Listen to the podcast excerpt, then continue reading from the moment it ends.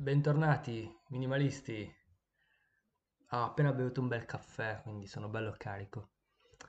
Mi dovete seriamente scusare per questo enorme gap dall'ultimo episodio, ma nelle scorse 5-6 settimane è successo praticamente di tutto. Prima c'è stato un weekend in cui ero KO sul divano, poi un altro intero weekend che ho dedicato a un amico che è venuto a trovarmi qualche giorno e, e giustamente lo vedo una volta l'anno, quindi mi sono dedicato full time a lui poi sono partito, mi sono bruciato diciamo due weekend. E poi settimana scorsa ero bello carico per registrare, accendo il computer e non va più, quindi ho dovuto risolvere parecchi problemi col computer. E alla fine boh, eccoci qua in sostanza tra una roba e l'altra. Ho deciso di seguire un format diverso oggi per um, lasciare andare un attimo il mio flusso creativo, il fiume di pensieri che ho in mente il fatto è che sono tornato in Inghilterra dopo un anno e mezzo dal mio rientro in Italia e ovviamente ho avuto delle sensazioni che ho dovuto gestire, soprattutto dopo il rientro qui in Italia, dopo questo piccolo viaggio di, di una settimana. Quindi sostanzialmente diciamo che l'argomento di questo podcast praticamente verterà sull'analisi di queste sensazioni, più che altro sull'analisi dei, dei, due, dei due paesi, magari delle differenze. Allora, diciamo che il rientro è stato molto difficile. Sostanzialmente, settimana scorsa, rientrando al lavoro, mi sono accorto subito di quanto io, io sia annoiato da, dalla mia vita e da quello che faccio. E che stia portando avanti, appunto, la mia, la mia esistenza per un obbligo superiore, più che per una voglia interiore di fare in questo momento. Mi sembra molto spesso di essere in un limbo senza fine. Mm, cioè giorni che passano tutti uguali, eh, non so se avete in mente cosa intendo, le settimane volano, questa è la vita del lavoratore. Non, non sono soddisfatto della mia vita, ma sto anche cercando per esempio di apprezzare molto quello che ho. Alla fine quello, quello è, una, è una chiave. All'inizio, rientrando a casa, mi sono detto, diamine, quanto mi manca la vita in Inghilterra. Ed alcuni punti di vista non posso assolutamente negarlo, mi manca davvero per alcune cose. Tanto che ho avuto la sensazione, la forte sensazione di dire, ma quasi quasi torno là. Poi però ho ragionato anche su altri concetti, su quello che c'è di buono in Italia, anche in Italia. Ho capito che sostanzialmente nessuno dei due paesi è la risposta definitiva a quello che sto cercando probabilmente. O forse sono io in torto, eh, magari alla ricerca di una perfezione che in realtà non troverò mai. Diciamo che dipende molto da quello che una persona sta cercando in un determinato momento. Ma cerchiamo di fare una specie, una specie di, di, analisi. Allora, in Italia boh, sostanzialmente tutto è complicato, perché la maggior parte delle volte è il sistema che lo rende complicato. Non è l'azione in sé che è complessa, ma appunto tutto il castello di leggi o di consuetudini che si è creato attorno a questa cosa, vari, le varie stratificazioni di questa difficoltà. Penso ad esempio alle amministrazioni pubbliche, poi alle poste, a, alle infinità di enti comunali, locali, provinciali, regionali, eh, a tutte le varie figure vampiresche, e non uso a caso il termine vampiro, proprio per il loro modo di succhiare il sangue al sistema, che sono nate e cresciute nei decenni in questo paese. E se non bastasse l'accostamento al vampirismo, possiamo dipingerla in questo altro modo.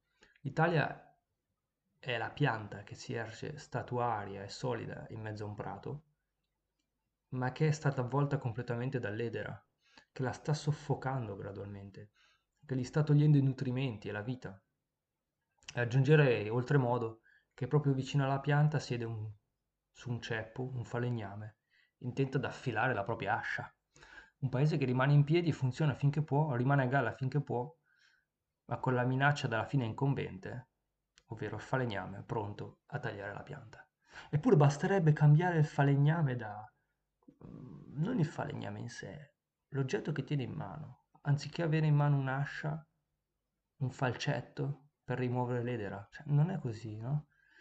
Alla fine le sue radici sono solide e antiche, abbiamo una cultura incredibilmente variegata e importante. Una cultura che i paesi anglosassoni decisamente non hanno, probabilmente persa anche negli ultimi secoli, uccisa dalle rivoluzione industriale, dal proletariato, dal consumo. Non che questa cultura antica sia solo qualcosa di buono, eh, le sue influenze negative ci sono come, come appunto i modi di pensare all'antica, la poca flessibilità verso le novità, i forti problemi sociali che abbiamo come i femminicidi, il razzismo, l'omofobia. Però a livello di cultura siamo più colti, più profondi e probabilmente anche più umani di un paese come, come l'Inghilterra. Inghilterra che piuttosto... Allora, aspetta, aspettate, aspettate, facciamo un, un, una, una, specie di, di, di, di chiarificazione. Allora, userò parecchie volte il termine Inghilterra, UK, Gran Bretagna. Sono cose diverse, ma per, per il fine del podcast, mm, anche quando dico Inghilterra, facciamo finta che sto parlando di tutto UK, ok? Quindi tutto il Regno Unito in generale. Appunto, diciamo un Regno Unito che piuttosto descriverei come una siepe, piantata in ordine e dritta, elegante, raffinata, che in molti momenti si fa molto disordinata e confusa, ma che il taglio preciso di un giardiniere rende poi nuovamente splendida e ordinata, proprio come i giardini all'inglese. A risolvere quei momenti in cui il paese va allo sbando ne sono stati parecchi, ma che con decise riforme e rinnovamenti, ovvero i tagli precisi del giardiniere, torna velocemente alla bellezza primordiale. Essa però è una pianta più piccola, con radici meno profonde, quindi con una cultura meno profonda, ma con diversi ceppi, con diversi tronchi e rami, quindi diffusa, resiliente, flessibile, e poi capace appunto di prendere forme nuove a seconda dell'opera di chi decide di mettervi mano. Perché il problema di essere una pianta grossa è anche la sua poca flessibilità, poco spirito di adattamento ed è quello che mi sembra l'Italia, un paese splendido, che sopravvive sulle rovine di una cultura bellissima e millenaria, ma sono pur sempre rovine.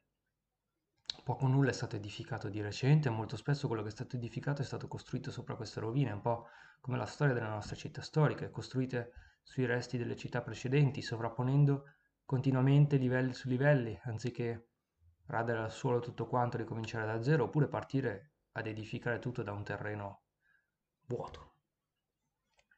Ma uscendo un attimo dal poetico, nel pratico, quali sono le differenze che vedo tra i due paesi? Sono tante, molte sono davvero profonde, comunque la differenza è tanta tra i, tra i paesi. Sicuramente quello che si nota davvero del Regno Unito è nella sua morfologia, essere un'isola, Deve infatti tante delle sue peculiarità al fatto che è rimasta isolata per tantissimo tempo dalla cultura del resto d'Europa e questo spiega anche le sue caratteristiche peculiari ed uniche, come ad esempio la profonda cultura musicale, che ha influenzato il mondo intero, ha prodotto i più prolifici musicisti della storia.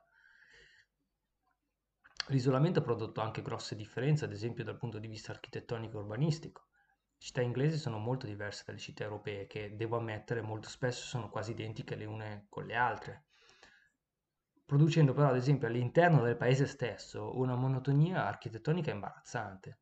Cioè, vista una città del Regno Unito, praticamente le si è viste tutte. Non scherzo, cioè, Londra a parte, che ha ovviamente qualche edificio particolare diverso dal resto del paese, il resto del paese è sostanzialmente fatto con lo stampino. Camminando a Manchester si può tranquillamente pensare di essere a Glasgow o a Leeds come a Birmingham. Non scherzo, cioè, a volte si hanno dei lapsus incredibili girando le varie città, specie perché poi i negozi UK sono solitamente delle catene, quindi ogni città ha sempre gli stessi negozi ovunque. Davvero sembra di essere in un loop certe volte.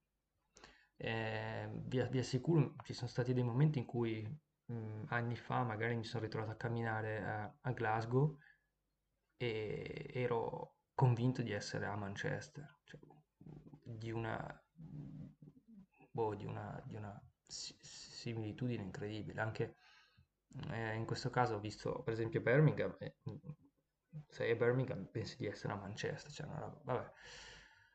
La vera bellezza del paese sta fuori dalle città, nel cosiddetto countryside, tutto quello che sta al di fuori dalla città.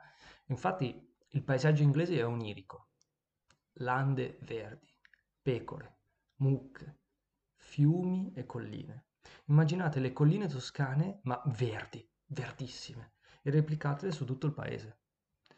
Dato il clima, più che la produzione agricola c'è una forte vocazione all'allevamento, il che ha permesso di modificare poco l'ambiente rurale, come abbiamo fatto in Italia, e di conservare il paese ad uno stato molto più brado. Però in questo caso ovviamente l'Italia esce assolutamente vincitrice perché le città sono molto belle e uniche ed è un piacere osservarle. E l'ambiente naturale, a parte le zone soprattutto del nord Italia altamente agricole, industrializzate, urbanizzate, presenta zone di una bellezza straordinaria, di un'incredibile, soprattutto della diversità tipologica, morfologica e climatica del paese, no? Anche in questo caso, ritrovandosi in un bosco del sud Inghilterra o in un bosco del nord dell'Inghilterra, sarebbe difficile capire dove ci si trova, nonostante quei magari 400 km di differenza. Mentre in Italia è più facile percepire un paesaggio, come ad esempio un bosco lombardo, comparato ad esempio ad un bosco di una località toscana. Cioè, la, la, si sente la differenza, c'è un cambio di clima evidente, un cambio di vegetazione, no? inizia a farsi vedere la macchia mediterranea, cambio delle temperature percepite, dell'aria, dell'umidità. Questa è diciamo un'analisi dell'aspetto esteriore, però mi direte non si vive di sola natura, di città d'arte, parliamo, parliamo di cibo, poi parleremo di società, di lavoro, di economia. Allora, non c'è molto da dire del cibo inglese, se non che ovviamente sia quasi tutto importato e noterete vivendoci soprattutto la mancanza di vero gusto nelle verdure e nella frutta, che viene tutta importata, soprattutto dalla Spagna. Da spezzare una lancia in favore però della multiculturalità culinaria. Infatti è molto, molto bella l'idea di provare ad esempio una volta a settimana un tipo di cucina diversa. Thai, libanese, vietnamita, cinese, giapponese, araba, brasiliana, argentina, canadese, proprio una lista che può andare avanti veramente all'infinito. Credo che in Italia magari una città come Milano si possano trovare così tante cucine diverse. Invece diciamo che in UK, anche in città medio grandi, in città magari come Liverpool o Manchester, c'è tanta scelta riguardo la cucina internazionale, proprio perché manca una forte cucina nazionale. Poi per il resto si mangia abbastanza male. Certo, ci sono alcune ricette tradizionali, tipo le pie, oppure dei prodotti di punta come il tè, che è di alta qualità, e ci sono miscele e tipologie che in Italia non esistono. Uh, l'alcol, diciamo che è una caratteristica de- de- dell'Inghilterra, del Regno Unito, quindi in realtà è molto buono. Mm, se piace, a una persona piace bere, ci sono infinite qualità, per esempio, di whisky scozzese, eh, il sidro è buonissimo, soprattutto al sud, e ci sono anche tante tipologie di, eh, di birre, tante ale, pale, eh, insomma, IPA, il caffè, ad esempio, è pietoso, anche se vai comunque in un bar italiano con una macchinetta italiana, una macchina italiana per fare il caffè. Miscela italiana non sarà mai come il caffè in Italia. La differenza infatti la fa l'acqua che lo compone, non c'è molto da dire. Non è il paese giusto per bere un buon caffè, ma ha tolto il luogo comune del o solo mare, la dolce vita italiana, il resto come va? Allora, è un paese in cui si pagano tante tasse, ma siamo sullo stesso piano, se non forse anche meno dell'Italia. Io direi che sono allo stesso livello. Quelli che dicono, eh, ma la vita, mamma mia, la vita in Inghilterra è cara. Eh, forse non sono lombardi, perché la vita a Milano io la ritengo più cara che vivere in qualsiasi città inglese o nel Regno Unito al di fuori di Londra. Londra è un caso a sé, ma tutto il resto delle città sono più economiche di vivere sicuramente in Lombardia, soprattutto a Milano. Il servizio sanitario funziona decisamente meglio che quello italiano, decisamente meglio. Solo per, per farvi un esempio, sia Liverpool che Bristol hanno due ospedali nuovi di zecca, hanno speso una roba come 100 milioni di sterline per farli, nuovi, ma una roba mostruosa. Se penso all'ospedale che vedo in, dalle mie parti mi, mi viene la pelle d'oca. I mezzi pubblici sono dappertutto, sono usati tantissimo e sono efficienti, le banche inglesi sono spettacolari, efficienti, gratuite, almeno per il basic bank account, poi bisogna vedere come si evolve la cosa. Comunque, esempio pratico, le moltissime smadonne che ho tirato giovedì sera, questo giovedì, quando ho fatto un bonifico. e mi è stato detto che partirà lunedì perché i bonifici in Italia partono il primo giorno feriale disponibile dopo il giorno della richiesta del bonifico. Cioè, sarebbe stato il giorno feriale dopo il venerdì, ma ovviamente questo è lunedì. È una follia. Cioè, partendo lunedì, se mi va bene, arriva mercoledì il bonifico, cioè, ma cazzo, una settimana tra un po'. In UK il bonifico è istantaneo, a qualsiasi ora del giorno o giorno della settimana. Le banche in Italia sono dei dinosauri che si estingueranno in un futuro non molto lontano, spero. Le prospettive pensionistiche sono sicuramente migliori in UK, usando i soldi dei contribuenti per reinvestirli nei mercati, un po' come fanno in America, mentre lo schema Ponzi dell'Inps salterà a breve, visto che non ci sarà più gente sufficiente a pagare le pensioni di chi sta andando ora in pensione, perché non c'è più la stessa massa lavorativa. I giovani che lavorano non sono sufficienti a mantenere chi è in pensione adesso. Quindi in prospettiva sicuramente da questo punto di vista gli UK siamo un posto con un futuro più roseo e allettante. Dal punto di vista lavorativo posso dire che gli stipendi sono adeguati al costo della vita e non stipendi da morte di fame in UK. Cioè, la cazzata più grande che sento dire dalle persone è sì, ma se guadagni di più spendi di più perché la vita è più cara. Una cazzata assurda. È verissimo che la vita in UK è molto più cara che in Italia, ma ovviamente questo è paragonato agli stipendi. Ma a fine dei conti, vi rimarranno in tasca comunque più soldi che in Italia, tenendo peraltro un buon tenore di vita. In Italia con lo stesso tenore di vita probabilmente sareste all'astrico. Cioè io non faccio nulla, nulla, o quasi. Ho una vita tra un po' da monaco, eppure non mi bastano i soldi in Italia, com'è possibile? E non compro, non spendo.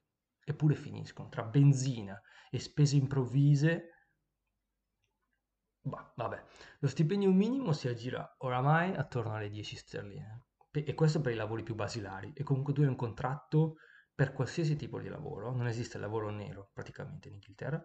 E um, paghi contributi comunque, quindi su qualsiasi lavoro. 10 sterline sono una roba come 11-12 euro, questo parliamo di, un, di, uno stipendio minimo, eh. cioè il barista il cameriere, il puliscicessi, il tipo al McDonald's. Non penso che chi lavora al McDonald's in Italia prenda 12 euro l'ora. Allora, tenendo conto che un italiano che guadagna 1600 euro netti, che io li vedo col binocolo, diciamo che mediamente guadagna 10 euro l'ora. E sono stato anche abbastanza largo. Un lavoro in ufficio in UK, quindi 1600 li prendi se fai un lavoro in ufficio o se lavori magari in un'officina da tanti anni, no? Ecco, un lavoro in ufficio in UK viene retribuito minimo con circa 2000 sterline e solitamente però si lavora 32-36 ore. Si parla quindi di 14-15 sterline l'ora. Ma vi assicuro che 2000 sterline sono uno stipendio basilare. Solitamente con un bel lavoro si fanno più soldi.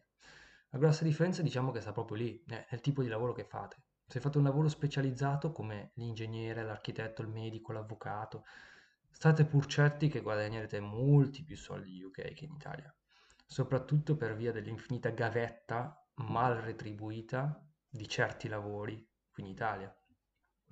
A livello economico, UK rimane un paese fortemente dipendente da altri paesi in settori chiave, tipo l'import di cibo.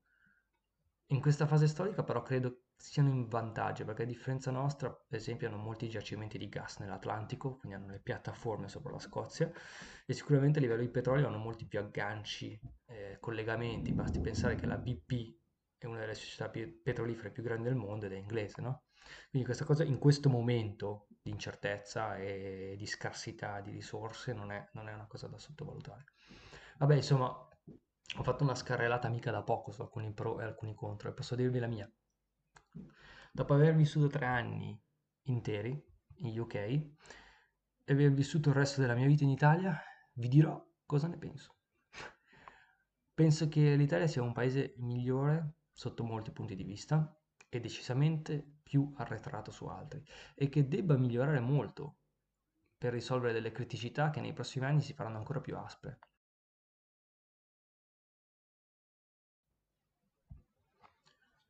Mentre penso che UK sia un posto molto più sicuro e meno rischioso in questa fase storica, ma che tuttavia bisognerà stare molto cauti in una situazione mondiale molto incerta. Non si nega tuttavia la facilità di impiego in UK, la facilità di trovare lavoro, la mancanza di molti schemi sociali assurdi all'italiana, la ridotta corruzione e il quasi assente nepotismo che favoriscono l'ascesa sociale. In sostanza, se vi piace la vita lenta, calma, io lo definirei anche quasi il fancazzismo. Il lavoro in un posto sicuro, retribuito il giusto e non sentite la necessità di evolvere sulla scala lavorativa perché state bene e siete contenti della vita, il che non è una brutta cosa, eh? vi consiglio di rimanere in Italia. Anche perché è un paese in cui se tutto sommato ci si accontenta non si sta così tanto male, soprattutto se si vive in posti magari non molto cari e si prende uno stipendio diciamo in media. Mentre se cercate un lavoro interessante, una mentalità fresca e dinamica, una società rispettosa, aperta ai cambiamenti, un riscatto sociale, una possibilità lavorativa solida e una rincorsa alla carriera, potrebbe essere UK il posto che cercate. Specie se siete in grado di fare dei sacrifici, tipo evitarvi il giretto sul lago di Como e il gelatino in centro e se non sentite la mancanza del bidet. Anche se con tutti i soldi che, che farete potreste pure importare un bidet dall'Italia. Scherzo. No, anche, anche sulla questione dei soldi. Sono sempre più convinto che più che dal posto in cui ci troviamo, dipende tanto da noi, quello che vogliamo essere, quello che vogliamo fare. Se però in Italia non avete nulla, non avete nulla, venite da una famiglia povera, non avete proprietà, non avete agganci e fate anche fatica ad avere un lavoro stabile, andate via. Cioè, troverete una stabilità e una indipendenza che in Italia non avrete mai, se non dopo immensi e forse aggiungerei inutili sacrifici. Dopotutto si vive una volta sola, non si può nemmeno stare male mentalmente per avere dei diritti che dovrebbero essere sacrosanti, come la libertà finanziaria, la facilità di accesso al mondo lavorativo o la presenza di servizi funzionanti. Ma io vi posso dire che avendo provato entrambe, probabilmente se decidessi di volere eh, una vita tranquilla e calma, sceglierei senza dubbio l'Italia mentre se volessi una vita divertente e sfrenata, ma anche soddisfacente dal punto di vista di carriera lavorativa, sceglierei UK. Io al momento pendo più per l'Italia, ma prima di decidere di rimanere qui per sempre, vorrei provare qualche altro paese. Sono sicuro che continuando a cercare si può trovare un posto che soddisfi diverse aspettative. Eh, ragazzi, più che un podcast è diventata una puntata di Alberto Angela. Spero di non avervi annoiato. Finché non si prova a vivere in un paese diverso dal nostro, non si può certamente dire di essere nel paese migliore del mondo. Provate per credere, questa è la frase tipica degli italiani, no? L'Italia è il paese migliore del mondo. Ma attenzione! Attenzione. E poi non state a sentire chi ha fallito, chi è tornato e vi dice mamma mia ragazzi è un posto di merda, no no mamma mia. Io ho più amici in UK che in Italia. Davvero, ho più amici là che qua in Italia e vi posso dire che 80, anche 90% di loro, con costanza ed edizione, hanno fatto dei sacrifici ovviamente, ora stanno molto molto meglio di me. Hanno dei bei lavori, ma proprio bei lavori, belli stipendi e sono contenti della loro scelta, hanno comprato casa, hanno, cioè hanno costruito una vita. Non sono sicuro di poter dire lo stesso. Alla prossima, un saluto da minimalista.